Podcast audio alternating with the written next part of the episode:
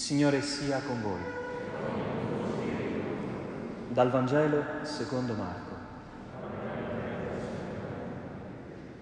In quel tempo Gesù, uscito dalla regione di Tiro, passando per Sidone, venne verso il mare di Galilea in pieno territorio della Decapoli. Gli portarono un sordo muto e lo pregarono di imporgli la mano.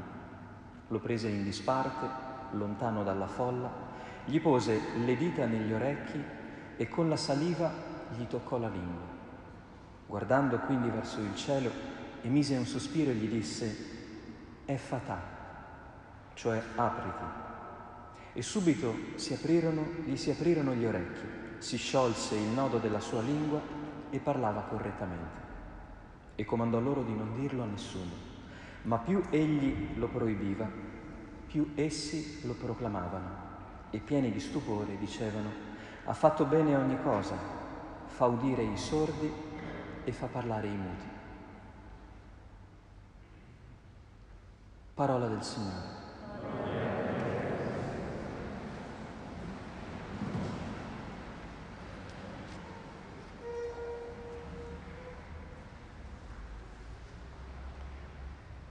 Il Vangelo di questa domenica ci fa contemplare un gesto di Gesù molto particolare. Gesù mette le dita nelle orecchie di questo sordo muto, ma fa un gesto ancora più forte. Prende la sua salingua, la sua saliva e consente a questo sordo muto di ricominciare a parlare, dicendo questa parola in aramaico è fatà. È un gesto molto forte, molto intimo, eh, ai limiti dello scandaloso. Sembra quasi il gesto che possono fare due persone che sono davvero molto intime, scambiarsi la saliva addirittura. Eppure, non so se lo sanno tutti in questa domenicale assemblea, il Signore ha fatto anche a noi questo gesto e ci ha pronunciato queste parole. Sapete quando? Nel battesimo. Chi ha partecipato al battesimo di qualcuno recentemente lo avrà visto. Il sacerdote, a nome di Cristo, a nome della Chiesa, mette le dita alla fine del battesimo nelle orecchie di, del bambino, solitamente ci si battezza ancora da bambini, e poi dice questa parola, è fatale. È come iniziare a stappare una bottiglia, aprire la sensibilità di una creatura rinata nel fonte battesimale a che cosa? Alla vita, ma soprattutto alla vita di Dio. Cioè quel segno vuole dire che quel bambino ora può diventare capace non soltanto di ascoltare i rumori del tram eh, in mezzo alla strada, ma anche la voce di Dio che sentirà risuonare nella Chiesa, nella vita dei suoi cari, eccetera, eccetera. Ora, tutti i gesti che ci vengono fatti nel battesimo sono gesti un po' programmatici, cioè vengono fatti una volta per tutte, ma il loro bisogno lo scopriamo e si rinnova durante la vita. Per cui questo sordomuto dobbiamo guardarlo con un po' di curiosità perché, anche se è una malattia che ci sembra di non avere, questa sua situazione ha tanto da dirci.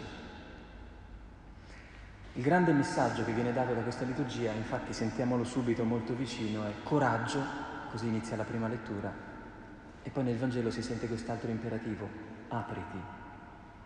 Eh, portiamoci a casa già direttamente queste due parole, coraggio, apriti, e ne abbiamo tanto bisogno di ritrovare speranza e di ricominciare ad aprirci, tutti impauriti e imbavagliati come ancora siamo. Prima di guardare al gesto che Gesù compie su questo sordomuto, possiamo appunto interrogarci su questa malattia e su quale valore di richiamo ha per la nostra vita. Ci aiutano le prime due letture, così avete già anche un consiglio per meditare poi la liturgia anche a casa.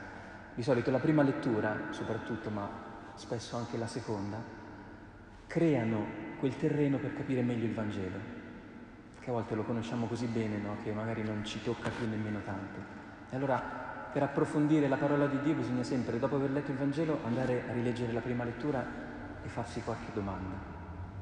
Perché nella prima lettura troviamo il profeta Isaia che dice, coraggio, non temete, ecco il vostro Dio giunge la vendetta, la ricompensa divina. Egli viene a salvarvi.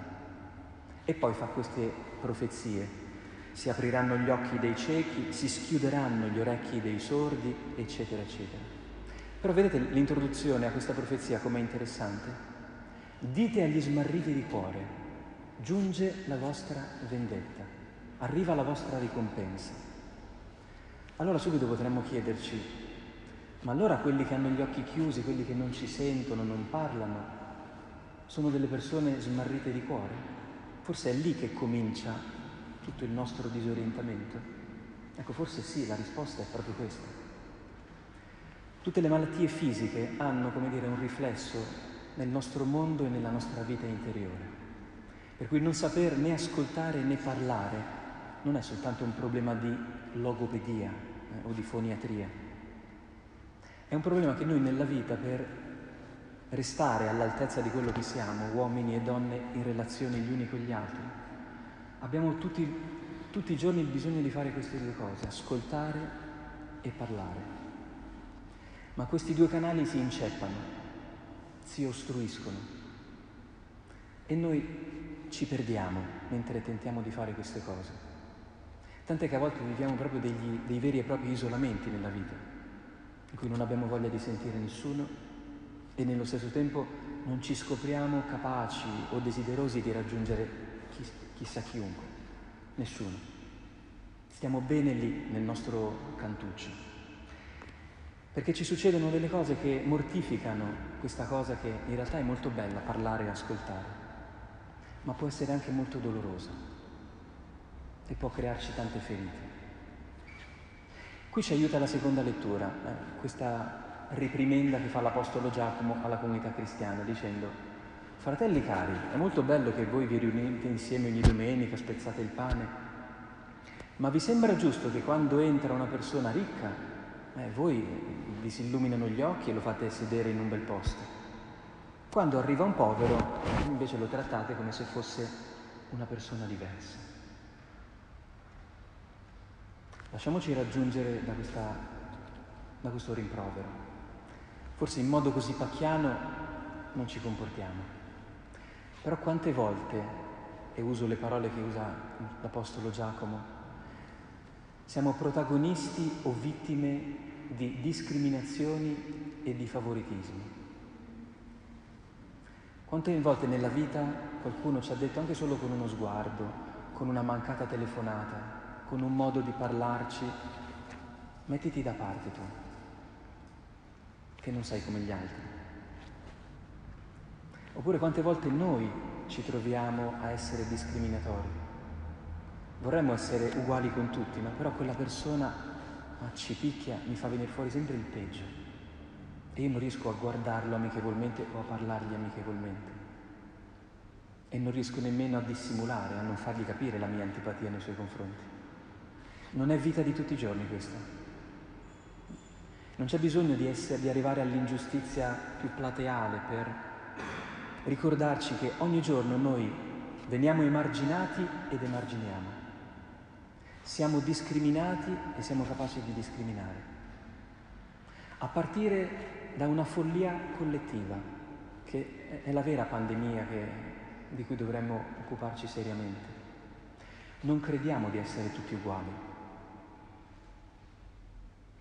In teoria sì, sappiamo che siamo tutti fratelli, no? poi dalle nostre parti fratello, sorella è, proprio uno slogan.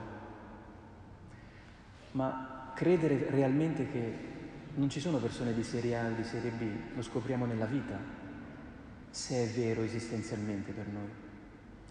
Capite che portata ha avuto la lettera del Papa Fratelli tutti dentro questa pandemia? L'umanità lo sa da sempre e ogni tanto c'è qualcuno che fa una rivoluzione per ricordare a tutti che siamo fratelli, che dobbiamo essere liberi e uguali. Però vedete come il mondo poi torna a essere fatto eh, di periferie e di centri. Da una parte quelli che possono e dall'altra quelli che non possono. Ora, che cosa produce la discriminazione? Perché adesso abbiamo no, tutti i nostri problemi anche di politica internazionale che ci preoccupano.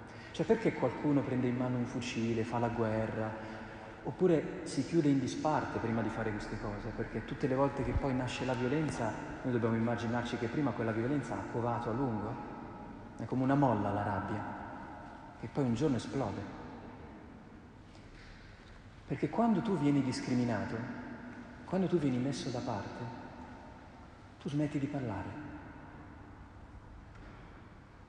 diventi sordo. A un certo punto non, non è che non le senti più le parole, non le vuoi più ascoltare. Nella vita ci capita tante volte così. Eh? Quando vediamo qualcuno di, di, caro, un giovane che attraversa che so, l'adolescenza, i periodi della vita più terribili, no? si chiude e si isola. Ma cos'hai? Ma dillo, apriti. E mica è facile. Poi finché è l'adolescenza eh, bisogna pagare tutti il dazio no? per quell'età. Ma il problema è quando ci isoliamo poi anche da adulti, che cominciamo a tenere tutto dentro e non abbiamo più nessun motivo per tirarlo fuori perché ci siamo abituati all'idea che nessuno in fondo abbia voglia di ascoltare quello che dentro di noi accade. Abbiamo smesso di crederci che ci sia qualcuno a cui veramente interessa di noi, perché anche quelli che hanno provato a manifestare il loro amore e il loro interesse sono arrivati fino a un certo punto. Poi quando si trattava di, di aprire certe stanze, eh, se ne sono andati perché la parte più intima e magari un po' vergognosa di noi fa problema anzitutto a noi stessi, figuriamoci agli altri. Allora capite che questa malattia, essere sordomuti, è qualcosa che tutti conosciamo. E infatti questo è sordo-muto perché a un certo punto ha smesso di ascoltare. Chi non è capace di parlare è perché non ascolta più. Infatti la prima cosa che fa Gesù è proprio mettergli le dita nelle orecchie. Guardiamo allora il gesto di Gesù e proviamo ad accarezzare la speranza che quello che Gesù ha compiuto su quell'uomo è quello che incessantemente vuole fare su ciascuno di noi. E fate bene attenzione alla prima cosa che fa Gesù, che sembra paradossale, lo prende in disparte. Ora, uno che è già isolato, che già non sente, non parla, ma hai bisogno di portarlo anche in disparte? Che necessità c'è? Che è la stessa domanda che ci facciamo noi no? quando la vita ci isola oltre ai nostri isolamenti. Ma già non sono felice, ma c'era bisogno che succedesse pure quest'altra cosa? Noi facciamo fatica a comprendere no? che quando proprio Dio ci prende, ci mette da parte, cioè ci toglie proprio dalla mischia, non ci sta isolando, sta entrando in intimità con noi, sta guarendo quell'intimità ferita che ha fatto il callo, l'abitudine a essere sola. Ed è proprio questo che fa Gesù. Prende quest'uomo in disparte e gli dice adesso cerco di rigenerare questi canali che si sono chiusi con l'abitudine di concepirti proprio da solo. E allora mette le dita nelle orecchie, e, che è un gesto molto simbolico. Eh? Cosa vuol dire? Le dita sono lo strumento con cui noi facciamo le cose, le opere. Allora, metaforicamente questo gesto vuol dire Gesù racconta a quest'uomo le opere di Dio. Questo è un modo per riaprire i nostri canali, smettere di concentrarci su di noi, ascoltare i nostri problemi e ascoltare quello che Dio fa. Sapete che Giobbe, questo soffere, quest'uomo giusto che soffre tanto, come viene guarito da Dio? Alla fine del libro di Giobbe Dio lo prende e gli fa guardare le stelle, gli alberi, gli animali. Noi frati, sapete cosa facciamo qui dietro nel coro?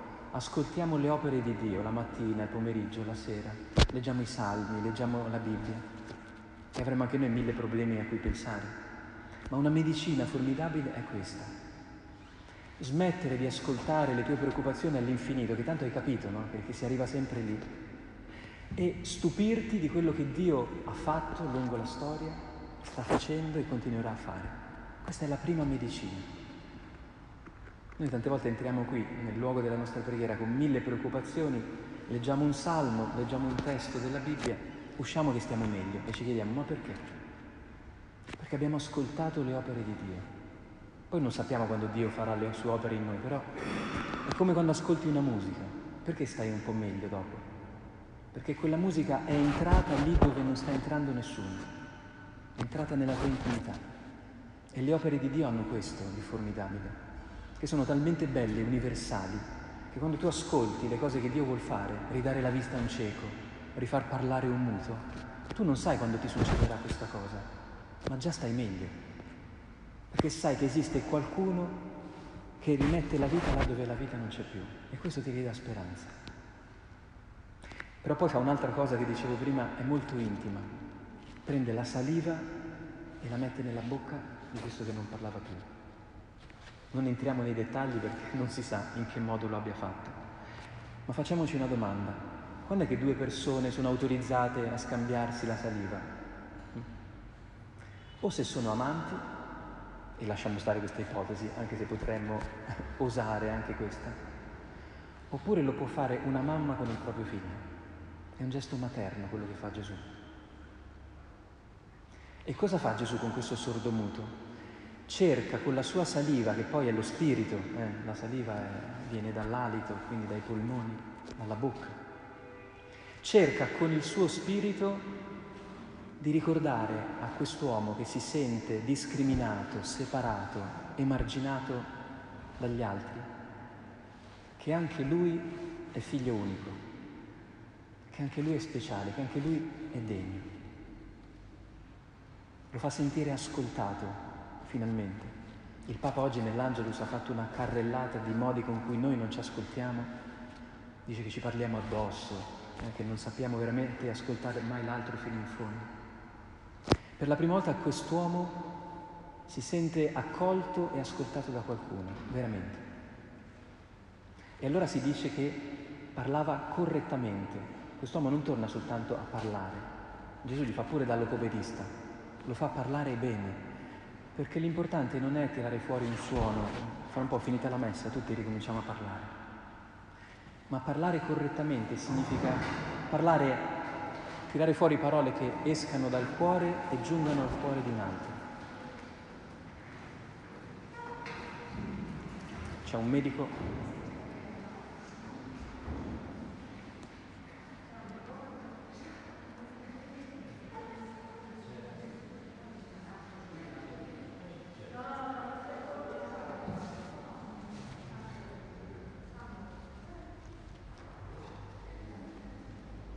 Ecco, credo che siamo in numero sufficiente, c'è già tutto a posto, situazione sotto controllo. Questo forse è un segnale per il predicatore che dovrebbe chiudere l'omelia. Non prima ecco, di aver ricordato quest'ultimo particolare, Gesù fa parlare correttamente questa persona. E questa mattina mi sono chiesto, quando è che noi non parliamo correttamente? Io, io ad esempio, che devo parlare spesso per mestiere quando sono un po' stanco, quando sono un po' agitato, quando mi capita di dover dire parole scomode, non riesco a parlare correttamente, a volte mi, mi mancano le parole, oppure parlo in un modo che semplicemente non è bello. E qualche volta magari diciamo le cose giuste, però le diciamo in un modo sbagliato. E l'altro magari rimane ferito, perché non abbiamo il cuore in pace. Allora questa sera possiamo davvero sperare due cose. La prima è quella di riconoscerci in questo sordomuto che ci ha fatto un grande regalo, ci ha fatto capire che siamo tutti bisognosi di essere riaperti nei nostri canali di comunicazione, di ritrovare il coraggio di affrontare la sfida delle relazioni e poi di essere guariti in profondità per tornare a parlarci correttamente, dal cuore, nella speranza di arrivare anche al cuore dell'altro.